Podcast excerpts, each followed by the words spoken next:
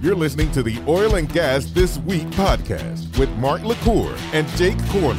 This is the show for busy oil pros who quickly want to keep their finger on the pulse of the industry. Welcome back to another episode of Oil and Gas This Week. You're listening to episode 128. What's up, Mark? Jake, it's fall in Houston. It's below 90 degrees. I know. I actually had to wake up and put a sweater on this morning, but then as soon as I got to lunch, I was absolutely just drenched in sweat. So I don't know what's going on. That's Houston weather force, right? It's the only place I lived anywhere in the world where you run the air conditioner heater in the same day and you think that's normal.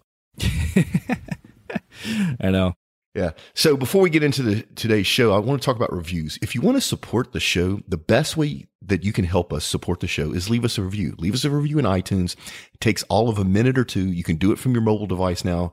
We've had some great reviews, Jake. First one, great weekly recap with interesting topics by SBHL from the USA. A fantastic job with the podcast, improvements. Sometimes the volumes on the mics are completely different. Yes, we know. So we're working on that. Actually, this show should come out perfect future suggestions. It would be nice to have a variety of podcasts, energy, finance, economics, new technology, geopolitical news.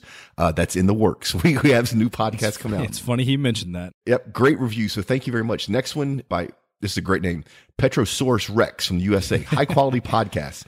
Very well researched show. Love the content. Keep up the great work. I look forward to the next episode. And then finally, pumps me up. I love that. From Alien 654. I love this podcast. Mark and Jake do a great job of keeping up to date with the latest technology and news going on in the industry. Their perspectives get me excited for what the future has to bring. And you know what? Alien 654, we're excited for what the future has to bring in our industry. It's our industry is moving and shaking. There's a lot of change going on. Jake, I'll be doing my 2018 predictions in November sometime. So we'll, we'll look at some of that for the future. But now is the perfect time, Jake, for us to jump in the news stories. What you got going on? All right, first up, Ryan Zinke announces the largest oil and gas lease sale in U.S. history. So, uh, the Secretary of Interior, uh, Ryan Zinke, which I just now found out today, I don't know why I didn't know this before. He was actually a uh, Navy SEAL commander. I don't know. Did you, did you, know that? No, I didn't know that. Good for him. Good for. I, I mean, I love having veterans in our current administration. It's awesome.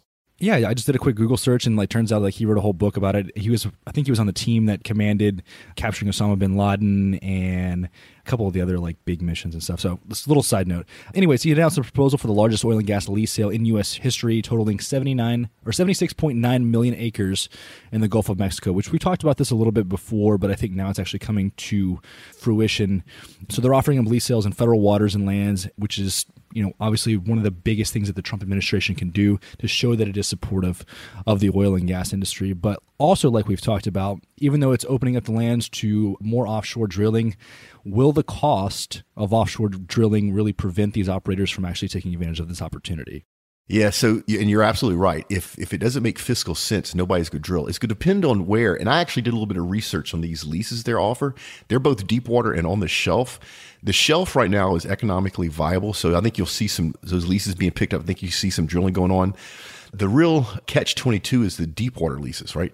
If you're an operator, do you take a chance and get this deep water lease that what's going to be below market value because nobody else is going to want to bid on it. And then, then you're sitting on something that may make you some money if the price of crude keeps creeping up.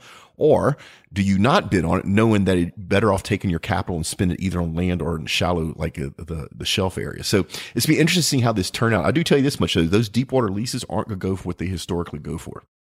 Yeah.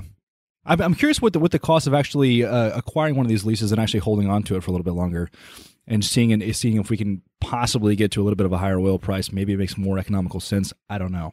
Yeah. If so anybody has any insight on that, write in, please. Yeah, please. In, in, offshore, Jake, in the Gulf of Mexico, you can't just buy the lease and sit on it. You have to actually go into, you have to go out and start drilling. You have to go spud the well and start showing really? some progress. Okay. Yeah. There, and I don't remember what the rules are, but if you don't do that, that you end up losing the lease and it goes back in the pot to be sold again. So you can't buy it and sit on it. And there's a time limit too. And I think it's 10 years. I think you have to make some efforts to, to actually go into production within that 10 year time period. Yeah, Jake Try, if anybody out there knows exactly how that works, let us know so we can get this story straight. But this is still, from a political point of view, I think it's awesome that the current administration has opened up land for more exploration and production. It's just what we need. Also, if anybody has any insight on how like companies actually participate in like a, a lease sale such as this one, please write in and let us know. I'm kind of curious just for me. yeah, and surely one of our listeners has a bunch of expertise around this. So yeah, uh, what's next, Jake? Cool. OPEC's newest member looks to raise oil production. So OPEC's newest member, Equatorial Guinea is seeking to lift its crude production after smaller oil companies acquired stakes in offshore oil fields operated by the U.S. Hess Corporation. So they are the newest member. They're also the smallest producing nation that's part of the cartel. The current production is at 141,000 BPD in September. I'm not really sure what they're trying to increase it to. The article doesn't actually say, but it's such a small amount. Do you think it's really going to make a difference? This is interesting. So, you know, the benefits of joining OPEC is that you help stabilize prices and you can do longer term, or hopefully you can do longer term forecasting of your country or companies, in this case, countries revenue stream if I was a small country that had small production, I, I wouldn't join OPEC. I think I'd rather bring it to the market, especially where Equatorial Guinea is. There, there's a there's a need for for liquids for for oil. So it's also interesting that Hess sold this operation to the uh, Equatorial Guinea Kosmos Energy. That tells me that Hess is looking to get out of parts of the world where they're not making as much money and take that capital and spend it in places where they can make more money very interesting very interesting that they actually joined opec. There must you know there's some political ramifications back there that i quite honestly don't know what it is. It also lets me makes me want to believe that opec itself is out there looking for new members like maybe get incentives for uh, countries and national oil companies to join because they see the writing on the wall with the destabilization of, of opec with the production of the us coming online and also you know production of russia as well so it's let's keep an eye on this. There's more to this than just a small country joining OPEC and buying some operations from from Hess. Is, there's something else going on in the background here. I don't know what it is, but we'll figure it out eventually. Up next, is the Permian boom coming to an end? In this latest piece of evidence, we're kind of seeing that Permania is what they're calling it, might be easing, might be causing shale drillers to throttle back on their aggressive uh, drilling in the Permian. So I guess one of the biggest pieces of evidence that we've seen is that shale companies have spent five billion dollars in land deals in West Texas in the last six months, which is a fraction of the thirty-five billion spent in the prior nine-month period. And so a lot of people are saying that this became overhyped. It kind of became a bubble. And now what everyone was saying was these low production costs is actually reversing. Production costs are actually shooting up. The price of land, labor, oil services, rigs, so on and so forth. And it's not quite as economic as people are, are, are saying. Yeah, and there's some truth here, right? So we've been talking for the last year about how we think at the very end of this year, the service companies are going to get the upper hand, and you're starting to see it happen right now. They're hiring again. Yep. The cost savings that a lot of operators talked about in the last two years were not real. They, it was squeezing the service companies and making them take low or no margin deals, which then decreased the cost of the operators. And there, and, and yeah, I know everybody, there's been a bunch of work to actually really drive efficiency, especially on land. And, and we've, we've done that. We've, but what's happening is there's now inflation going on with the service companies on land in the US. There's not enough people, parts and pumps to go around. So the service companies now are being able to go back and go, we're not taking this low margin deal, but you need us. You have to take a what's a fair margin deal. So that's going to drive some loss of production in the Permian. But the Permian, if you have a good operator that understands the geology there and they have good acreage, the Permian is still an incredible place to make money, even in this, you know, lower crude price environment, which I didn't check today, but we're, we're pushing 60. We're pretty close to 60 uh, right now. And if yep. that number, the upper 50s, lower 60s, a lot of people can make really good money in a Permian. So I don't think the boom is coming to an end. What I think's happening is we're starting to stabilize where it makes business sense. Operators come in, make money, not excessive amount of money, not losing money. I think the the booms could turn into more of a steady growth pattern. As we move forward in time, there'll be new technologies, new processes to help drive down costs in the Permian. The service companies will be able to make money. You know, people start hiring again. So I, I think that that huge sh- streak straight up the Permians went through for the last 18 months, I think it's just going to level off and have steady, healthy growth. Does that make sense? Yeah. Another one of the yeah. points that the, the article made was that uh, Pioneer Natural Resources, which is one of the one of the premier top tier operators, you know, in the Permian, they've kind of reported a higher expected gas to oil ratio, which was raising a lot of alarms for investors. And there's a lot of anxiety around the fact that maybe there's some production problems actually in the Permian. They also reported they had a couple train wreck wells, but they assured the investors that they had solved the problems. But if you look into the article, each one of the solutions to those problems was another four hundred thousand dollars. Yeah, but you know, Jake, that's just the industry of, of operating the shale plays. You know, yeah. you overpressurize a well when you're fracking it, and you lose the wellhead, or it damages the the casing or, you know, I mean, there's just, you don't get it right 100% of the time. But the biggest thing is the, the larger companies like Pioneer, they learn, right? So, so the more they do it, the better they get at it. And they're already really, really good at it. So you're always gonna have a percentage of your wells that go bad, just the nature of the industry. When you're, you know, if people don't know this in the shale plays, when you're drilling and going to production, it's like a factory. You want to get as many wells in the ground as possible, as many horizontals drilled as possible, as many fracked as possible, and you move everything on to the next one. When you're in that type of mentality, when you're factorizing the drilling of wells, you're going to make mistakes. And what you want is, is that percentage of mistakes where you have an issue with the well. You want that to be as small as possible, but it's, it's, it's going to happen. So good article. Do I think the boom is coming to an end? No, I just think it's leveling off. We're going to have steady, healthy growth. Good. All right, up next, we talked about oil prices. I think, like you said, we're, we're approaching 60, if not already at 60.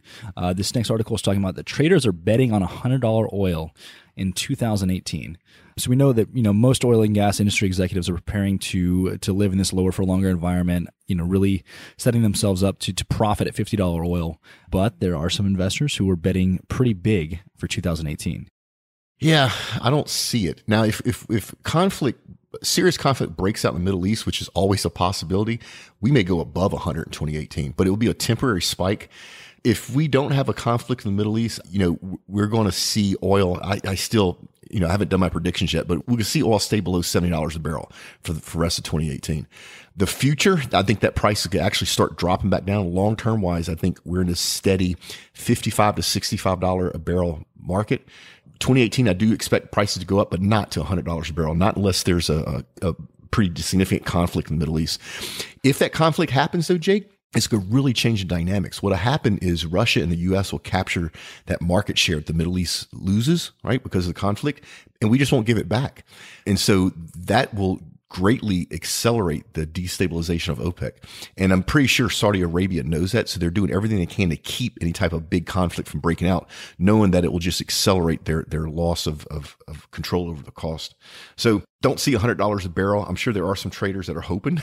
There's a lot of people that work in our industry that are hoping that we hit $100 a barrel next year, but I don't see it happen. So, speaking of conflict in the Middle East, we've talked about this a little bit uh, last, well, not last week. That was a couple weeks ago. Went over the last time we were actually talking about news articles, not the first Friday Q and A. So there is that the, the new oil crisis is developing in the Middle East, and we've talked about this before. Over in Iraq, between I think it's the Iraqi government and the Kurds, I believe, and I think some military forces just moved over and took the city of Kirkuk, I think is how you pronounce it. And I think it just took like 450,000 barrels a day off production or off off the market. Yeah, you know what's interesting about this, Jake? You don't know this. I have an expert on that region and the oil and gas industry that reached out to me. Uh, he's stationed in Paris. His, I'm going to butcher his name. It's Yasser Al Malik. He's an expert, and I'm trying to get an interview set up on the show for him so that he can share his knowledge and expertise with our audience. Because I struggle with understanding what's going on there because it's so complex. And to, so to have somebody reach out to us and want to volunteer and share their expertise is awesome. The problem is, Jake, I, I actually had him set up to interview this Saturday, and I forgot to put it in my calendar. So I'm driving, and my, my cell phone goes off, says, "Hey, I'm, I'm I'm on Skype ready." It's like, man, I am so sorry. I didn't put it in my calendar, and he was a very good sport about it. So I have that interview lined up. We will get him on the show um, because I really want some insight in this because it's such a complex, interrelated historical issues over there. I mean, you have yeah. all the different tribes that really don't line up with you know borders. You have all the different sects out there. You have the different geopolitics that's going on out there. You know everything from the iran nuclear deal to you know desert storm all that stuff plays in this. And it's going to be cool to bring for us to bring somebody on the show that can explain it to all of us including myself because i i just i get lost when i when i start looking at everything from the sanctions that we do and some of the stuff that our congress is starting to do. And i'm not sure it's the right thing. So we'll keep an eye on this. And like i said we have an expert that's going to come on and help us all including our entire audience uh, understand what's going on over there better yeah that'd be fantastic awesome let's move on to the next one we'll come back to that so like Mark said, we'll talk with it uh, with that guy here soon. Up next, UK oil and gas cost to rise 100% if Brexit fails. Uh, the UK's embattled oil and gas industry might have to tackle twofold increase in trade cost if the separation from the European Union takes place under a no deal scenario. Yeah, so so I see this 100%, maybe not 100% rise in cost, but I can see the cost going through the roof. And you know, I think Russia. I do not think I know. I know Russia sees this coming. They're putting a lot of money. They're putting a lot of cash and building a lot of pipelines to be able to get their gas uh, to different parts of Europe, knowing that they're if they can get the transport in place, they get the infrastructure in place. There's more market for them to grab.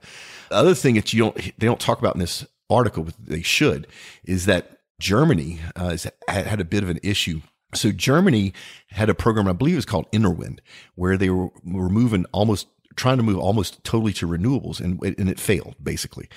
And it failed for a variety of reasons, but what ended up have, ha- happening is when the renewables couldn't supply the electricity for the, for the people and the governments and the companies in Germany, they had to build more, they had to build more cold fire plants to fill in the gap, which just increase air pollution, not decrease air pollution. So the solution to that is to bring natural gas in from somewhere, in this case, Russia, to take those cold fire power plants offline and retrofit them so they burn natural gas, which is much, much cleaner than coal, while Germany works on its renewable program to actually make it economically viable. So there's a bunch of market out there. If Brexit fails, you're going to see a big uh, increase in trade cost. And if they if it doesn't fail, you're going to see costs stay about the same. You know, if the oil and gas in in the UK, just in the UK, has an unfavorable Brexit exit, it could see you could see costs go up you know 30 to 40% when you go up that much all of a sudden you're not economically viable in a market that's you know below $60 a barrel for, for crude so there's a bunch of stuff that's going on here. The other interesting thing is to watch the operators in Europe. You know, so what is BP doing? What is Shell doing? And BP's worked really hard to cut costs in the North, North Sea. And I think they're doing that so they can play either side of this, which would make sense. I mean, as I'm, a, you know, truth be told, I'm a shareholder of BP and I want them to be thinking of things like this. So regardless of what happens, I think both BP and Shell part of their, their cost cutting measures is so they can absorb some of this if the Brexit deal goes down. So I don't want to get in the politics of Brexit because it's all over the place, but it's it's an interesting time to live in Europe right now. We'll see where this thing goes. And I think that about wraps it up. You get anything else for the, the stories this week? No, I think this is good. It's um, but I tell you what, we do we do have a winner, Jake. Yes, we do. Brian Broussard, production engineer at ConocoPhillips. You're this week's winner. Yeah, congratulations, Brian. You have won this awesome Red Wing offshore bag. If you would like to be like Brian and win this awesome offshore bag, it's really simple. No purchase necessary. See official site for rules and details. You go to redwingshoes.com forward slash podcast. That's redwingshoes.com forward slash podcast. Throw in your information there. We draw one lucky winner a week. And what's the rig count looking like, Jake? 1007 rigs there's a 0% change from the previous week you know like we've been we've been seeing things have definitely slowed down not necessarily a bad thing it's to be expected so everybody keep your heads up yeah, and, and the weekly rig count is, is provided by Drilling Info. Just want to give them a little shout out because we keep forgetting to do that. And then we have events on deck. We have the ISA's Chili Cook Off. Let me tell you what that is, Jake. That is a bunch of process control companies coming out, setting up their, their booths and pulling out their equipment. Nobody's selling anything to anybody. They just talk about stuff and they all make chili and they compete and there's all the free beer you want, all the free chili you want, and I'll it's a great yeah, it's a great way if well all, all of OGGN will be there, but it's a great way if you want to learn about process controls to do it in a hands-on environment, and they do it in some really cool ways. So they usually have armadillo racing. You don't really usually think of armadillo racing with oil and gas. Well, it happens here. They also will have typically the cheerleaders from the uh, Houston Texans there.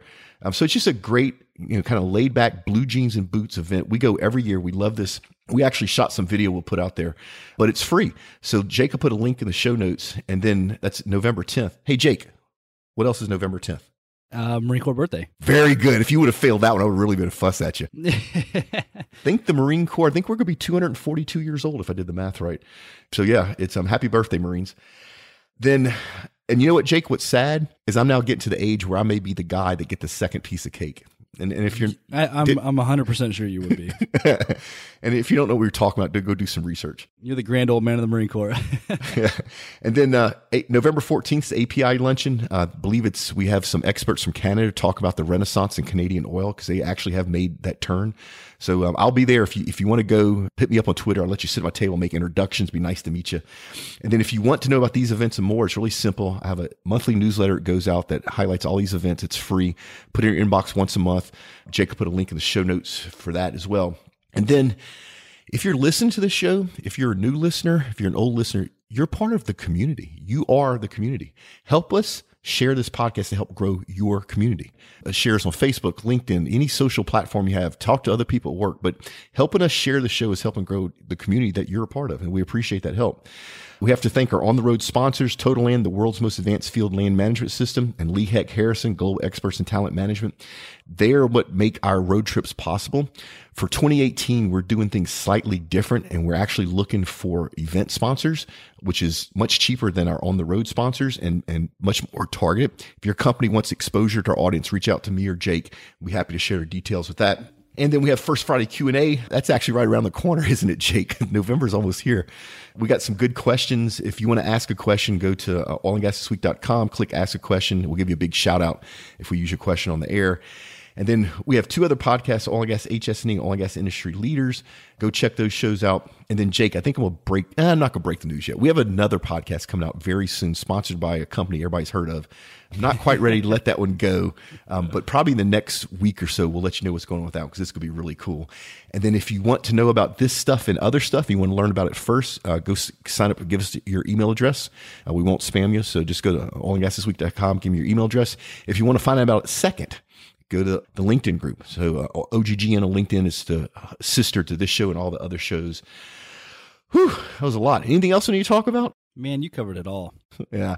And by the way, listeners, we really have heard you about the quality of our audio. I believe we now have the solution in place. This show will be the first that our new uh, team member will be editing, who's going to be editing all the shows. He's a professional sound engineer. So it's taken out of the hands of me and Jake, and actually Jake, because I don't do any editing. And we now have somebody else that will hopefully give you really high quality audio quality every time for all the shows. So um, fingers crossed. I think this is going to work out. But we've heard you, we listened to you, and we've. I know it took us a little while, but we have a solution. I guess it's time to get out of here. Ready, Jake? Let's do it. Let's get back to work. All right, folks. Do great work. Pay it forward, and we will see you next time. Tune in next week for another informative and entertaining episode of Oil and Gas This Week podcast, a product of the Oil and Gas Global Network. Learn more at oilandgasthisweek.com.